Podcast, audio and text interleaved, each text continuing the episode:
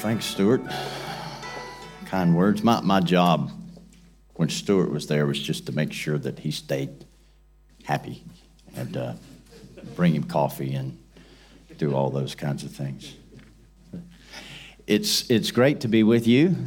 Thank you for having me back, even those of you who don't have a clue who I am. But uh, I'm, I'm thrilled to be here, and I'll be quite honest with you. Uh, I consider it quite a uh,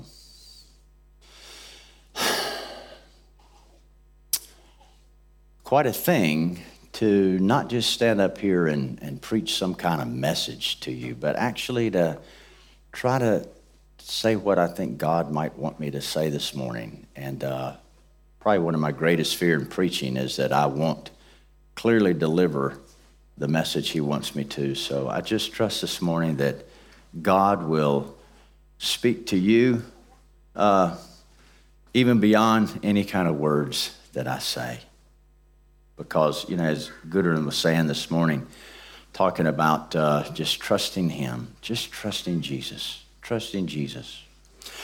I think this morning about a, a story that a colleague of mine named Matt told. Matt is Canadian, and uh, Matt had a grandfather who, uh, his grandparents had this, this family farm. And when his grandfather died, they gave the farm to the three children. And one of the children was Matt's father. And Matt's uncle actually lived on the farm, but any of the family members could go to the farm anytime they wanted to go just to get away. So Matt and his family left Atlanta, where I live, and they went up to spend a week at the family farm up in Canada. And Matt said that uh, the first night they were there, they were he and his wife and uh, his uncle and some of the other cousins were watching the, the evening news and they were watching what was going on in America and what Trump was saying and how that was affecting the world. And then they turned off the news. And Canada and America have a little bit of an unusual relationship uh, that. Uh, there's, there's a little bit of a rivalry in there that the Canadians sometimes feel like the Americans are trying to push their way on. And so they had this lively discussion about uh, international politics. And then the next morning, Matt said he got up and he went out into the barn, and his role that morning was to stack the wood for the winter. So he was, eh, before he went out to stack the wood for the winter, he said, I had to make a couple of phone calls. He said, I, I did a FaceTime chat with somebody in South Africa. And then he said, I did a call with somebody else in Singapore. And then I had a discussion, an email or some kind of discussion with somebody in another part of the world. And then he said, I went out and stacked wood. And he said, While I was stacking wood, I was thinking about the previous night about our discussion about Trump. And then I was thinking about how I had been talking to somebody in South Africa and somebody in Singapore. And, and he said, Actually, I was beginning to feel kind of important about how, how involved he was in international affairs. So he said, I was stacking the wood and I was feeling important. And all of a sudden, he said, I heard my aunt yell out. She said, Everybody, quick, quick, everybody out here. The cow just got out of the fence. Everybody come, the cow just got out of the fence. And Matt said, Everybody stopped exactly what they were doing, and everybody took off to try to find the cow to get the cow back in the fence. And he said at that point, international politics didn't matter. His Skypes to South Africa didn't matter. What mattered at that point more than anything else was one thing getting that cow back inside the fence. Only one thing mattered.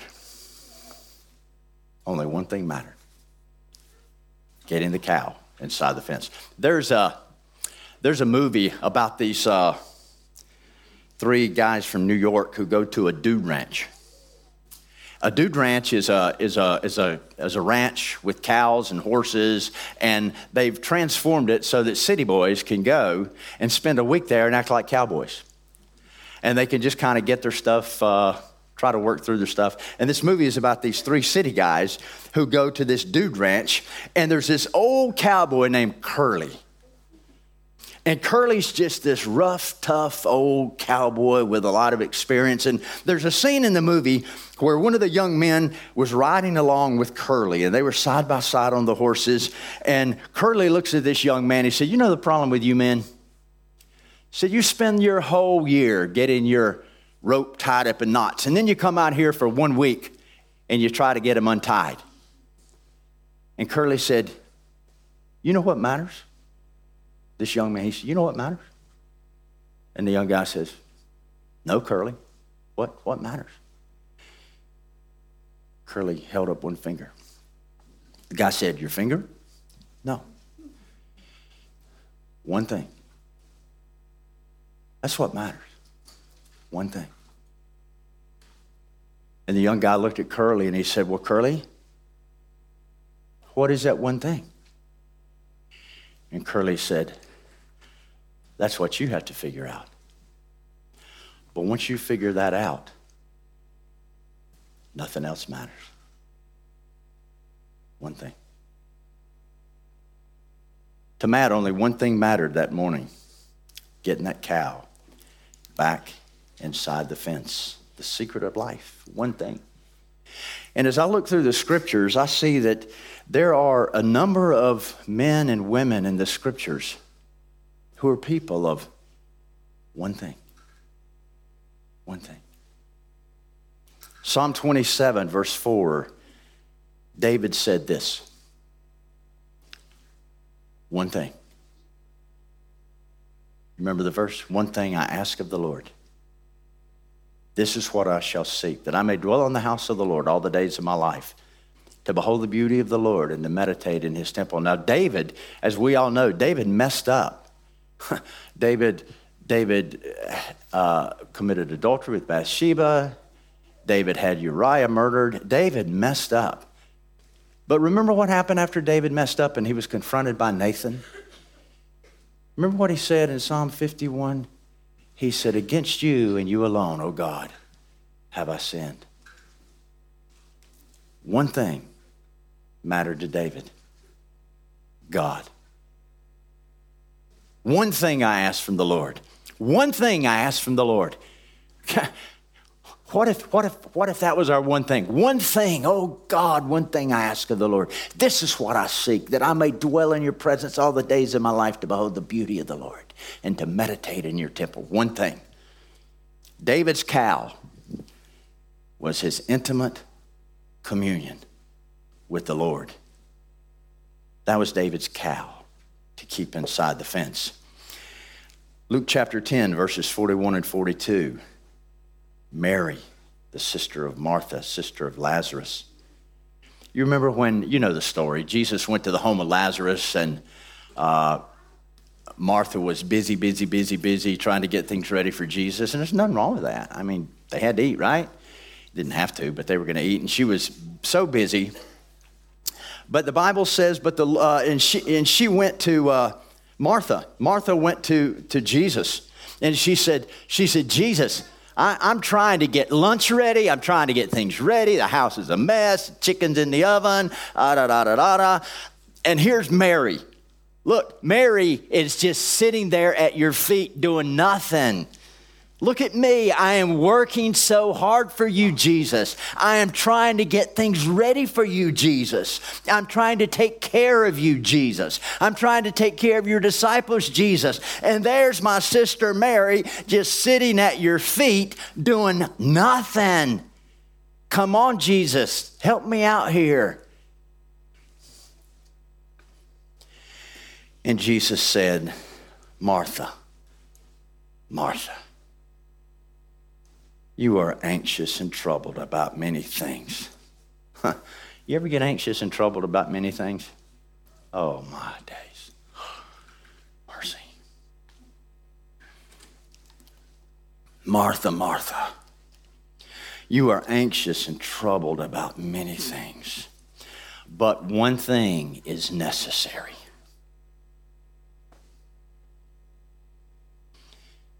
one thing is necessary. Mary has chosen the good portion. I'm not going to take that away from her. Mary's cow was to sit at the feet of Jesus and just adore him. Just adore him. That was her cow to keep in the fence. The Apostle Paul, Philippians chapter 3, 13 and 14. Brothers, I do not consider that I have made it my own, but one thing I do. Remember this? Remember what Paul said? One thing I do. Remember what that was? What did he say? One thing I do. What is that? He said, I press on to take hold of that for which Christ Jesus took hold of me. There's many things going on. I've got the church over here. I've got over here the church of Corinth. They're a mess. Uh, uh, Ephesus, they're doing good, but in 30 years, they're going to be a mess too. And the angel's going to talk to them and tell, and I, I'm, I'm having shipwrecks. I'm doing all this kind of stuff, and life is a mess, and it's, I'm so busy. But here's my towel I press on to take hold of that for which Christ Jesus took hold of me. And I believe he was very likely referring to Galatians 2:20, I am crucified with Christ. Nevertheless I live, yet not I, but Christ lives in me. I was down here a few years ago with this abide, talking about abiding. What is the one thing? What is your one thing? What is your one thing? Deuteronomy 6, 4 and 5 says this Hear, O Israel, the Lord our God, the Lord is one. You shall what? Love the Lord with what? all your heart, with all your soul, and with all your strength. One thing. Mark 12, 28 through 30, one of the teachers of the law came and heard them debating. Noticing that Jesus had given them a good answer, he asked them, Of all the commandments, which is the most important? Jesus, you've done a lot of teaching. Jesus, you've told us a ton of things. Jesus, can you kind of break it down for us? Jesus, of all the commandments that were given to us, Moses and all the, Jesus, it's complicated, Lord. Can you simplify it? And Jesus said this The most important one is this You shall what? You shall love the Lord your God with what? All your heart, all your soul, all your mind, and all your strength. One thing. One thing.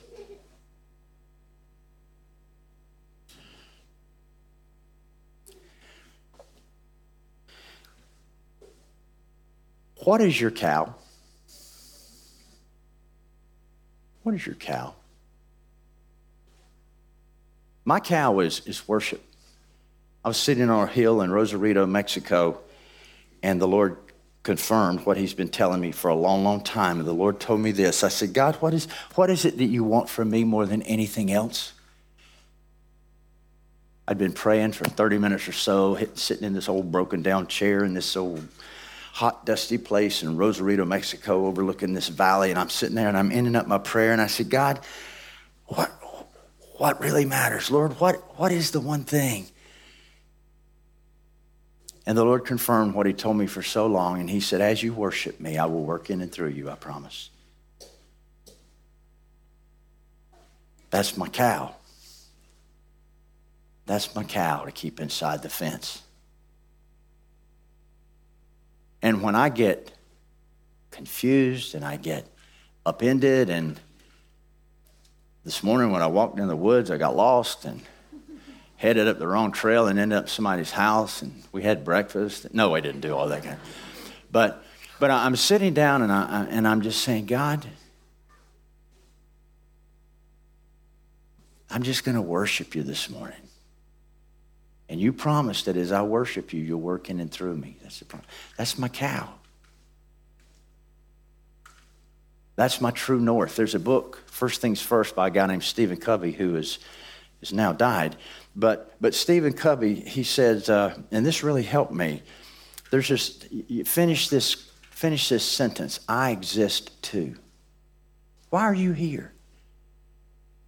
Why did God put you on planet Earth? What's your purpose? Why, why are you here? Well, I'm here to love Jesus. Yeah, but what, what is your cow? What is the what is the one specific purpose that God's got you here on the earth? What is the one thing that if you did well and consistently would be absolutely life changing for you? Is there anything? What, what is, you know, what you and I want on this earth, that, that's really not what matters. America, the American church is, I don't know about the Australian church, but the American church is kind of messed up. In, in the Constitution of the United States of America, which was adopted on July 4, 1776, the third paragraph says that we as Americans have these inalienable rights the right to life, liberty, and the pursuit of happiness. And somehow I believe the church in America has kind of gotten messed up and thought that's their constitution as well because I see so many Christians in America, which is so frustrating for me, that they believe that it's their right to have life, liberty, and the pursuit of happiness. And, and you know, in essence, there's nothing wrong with that, but, but you know what? as believers, as followers of Jesus, I'm not talking about if we've just prayed a prayer or if we've just drank the juice or but but if we if we said, God, I am a follower of yours now. Father, I am I am crucified with Christ. I am dead in Christ. God, I have no more right. We don't have a bill of rights. As believers in the United States, we have a Bill of Rights. It's your right to do this. It's your right to do that. You have a right for this. You have a right. You know what we have rights to as believers and followers of Christ? Nothing.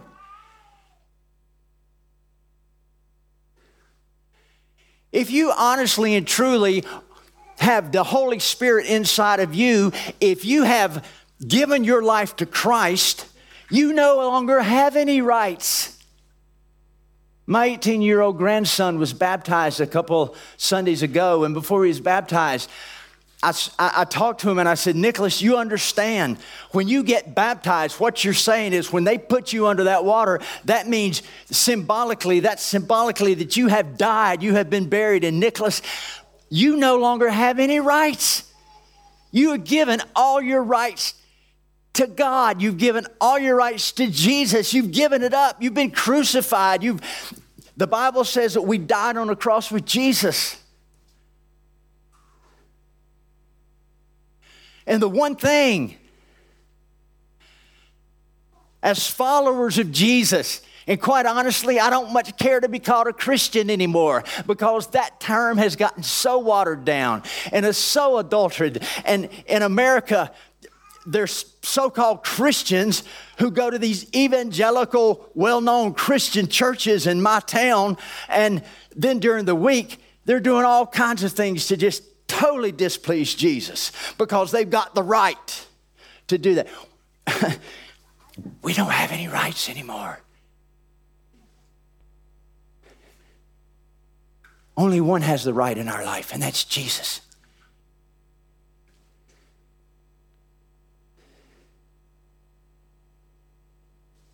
The right to life, liberty, and the pursuit of happiness. Here's the liberty it's the liberty in Christ. We don't have the liberty to sin. We don't have the liberty to say, you know what, I don't want to do that. You know what, it doesn't matter what you want to do. What matters is what Jesus wants you to do. Yeah, but I don't really believe that.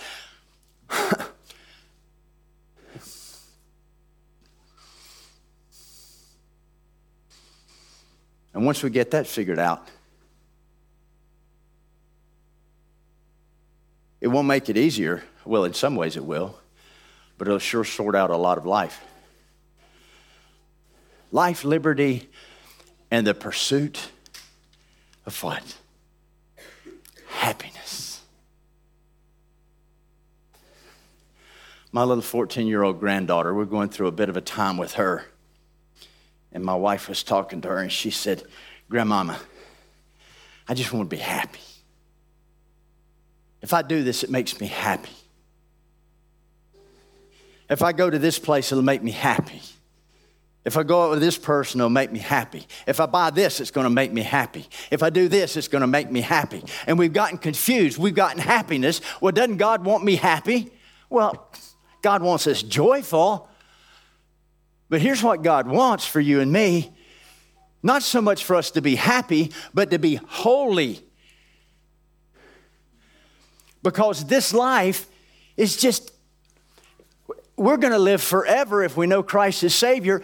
And what we do in this life now, I believe the scripture teaches, will make a difference in our forever with Jesus then.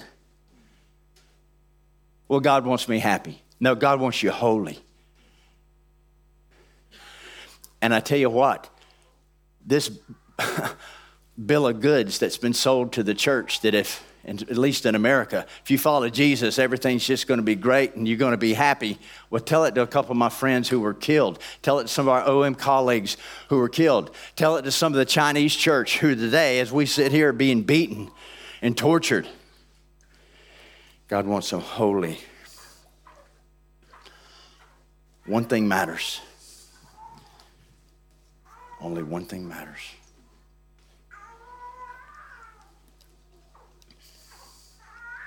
What is that one thing in your life?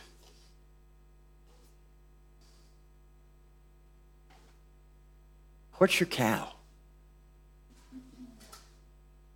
You know, you know, you understand what I'm saying about the cow. You know, the, what, what is that? What is that one thing, the most important thing in your life? What is it that God has said to you? Listen, focus on this. Don't miss this. Don't miss this. Make sure you get this one right. What is that cow in your life? Do you have that cow inside your fence or is, the cow, is your cow outside of your fence?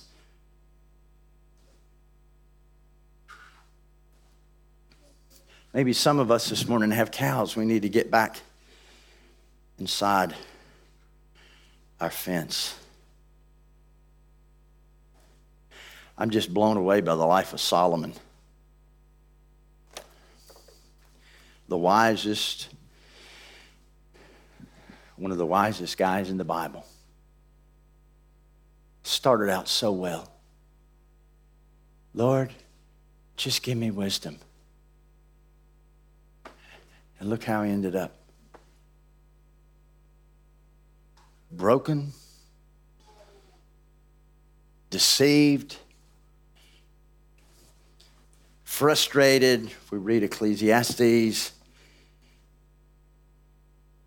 1 Kings 11, 1 Kings 10. Thus King Solomon excelled all the kings of the earth in riches and in wisdom. And the whole earth sought the presence of Solomon to hear his wisdom, which God had put in his mind. Solomon had his cow securely in the fence. His cow was seeking God above all things, that wisdom of God. Solomon had the cow in the fence, and things were going good. One chapter later, King Solomon, however, loved many foreign women. Solomon let his cow out of the fence. The fence broke down. He loved many foreign women, and he began to worship other gods. His cow got way, way out of the fence. Galatians 6, 7, and 8 says this. Let me back up a little. Listen to this 1 Kings 11, 9.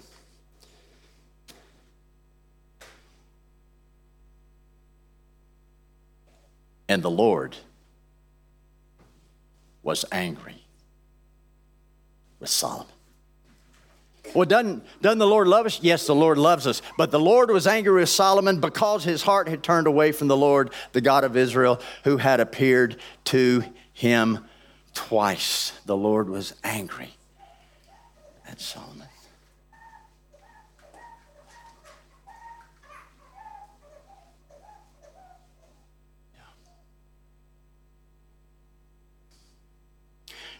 I recently was struck by a verse in Revelation about God's anger. We talk about God's love, but you know what? God does get angry. God loves us with an everlasting love, but God gets angry at sin. And the Bible says, for those who will worship the beast, and I'm not saying that's any of us, but this, this is the strongest language I've ever, ever read in the Bible about the anger of God. It says, those who worship the beast, if I remember this correctly, it says, they will drink the fullness of the wrath of God. They will drink of the wrath of God, poured full strength into the cup of his anger. That gives me chills whenever I think about that. They will drink of the wrath of God, poured full strength into the cup of his anger. My friends, we must not trifle with God or with sin. We must not trifle with God or with sin. Do not be deceived. God cannot be mocked. For whatever a man sows, so also shall he reap. To the man who sows to the flesh, he will reap corruption. For the one who sows to the Spirit will reap eternal life. Well, we have communion this morning. I'm not going to belabor this, but let me ask you what is your cow? And is it inside your fence? To the church in Ephesus, my, my favorite Pauline letter is the letter to the Ephesians. Oh, it's a beautiful, you know it. You know it.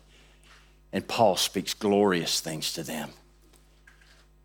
But in 30 years later, the church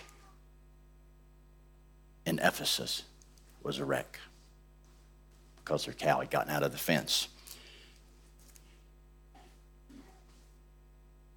35 years, okay, well.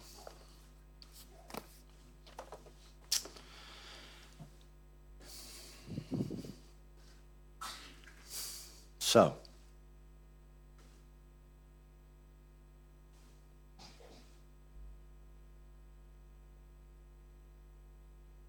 that's what matters.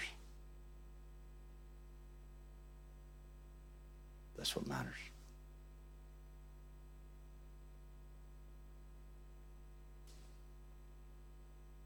That's your cow.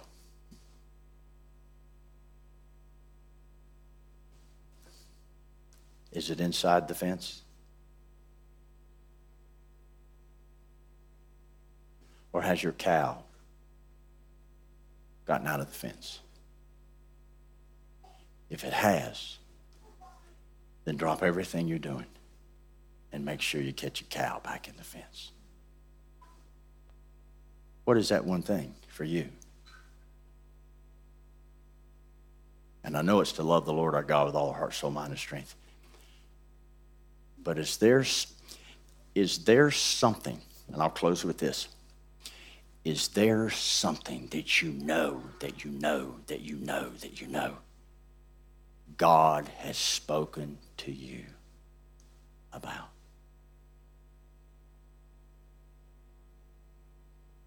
Scripturally, lovingly,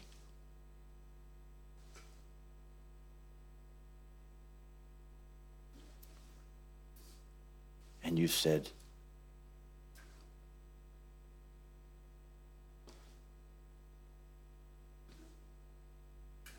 That's what matters.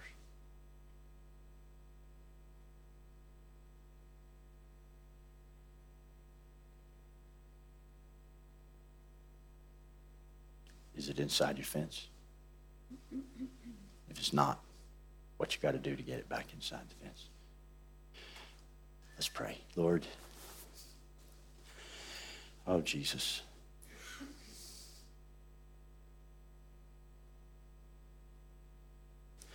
Would you remind us, Lord, that this life is not about us? It's not what I want. It's not what going to make me happy.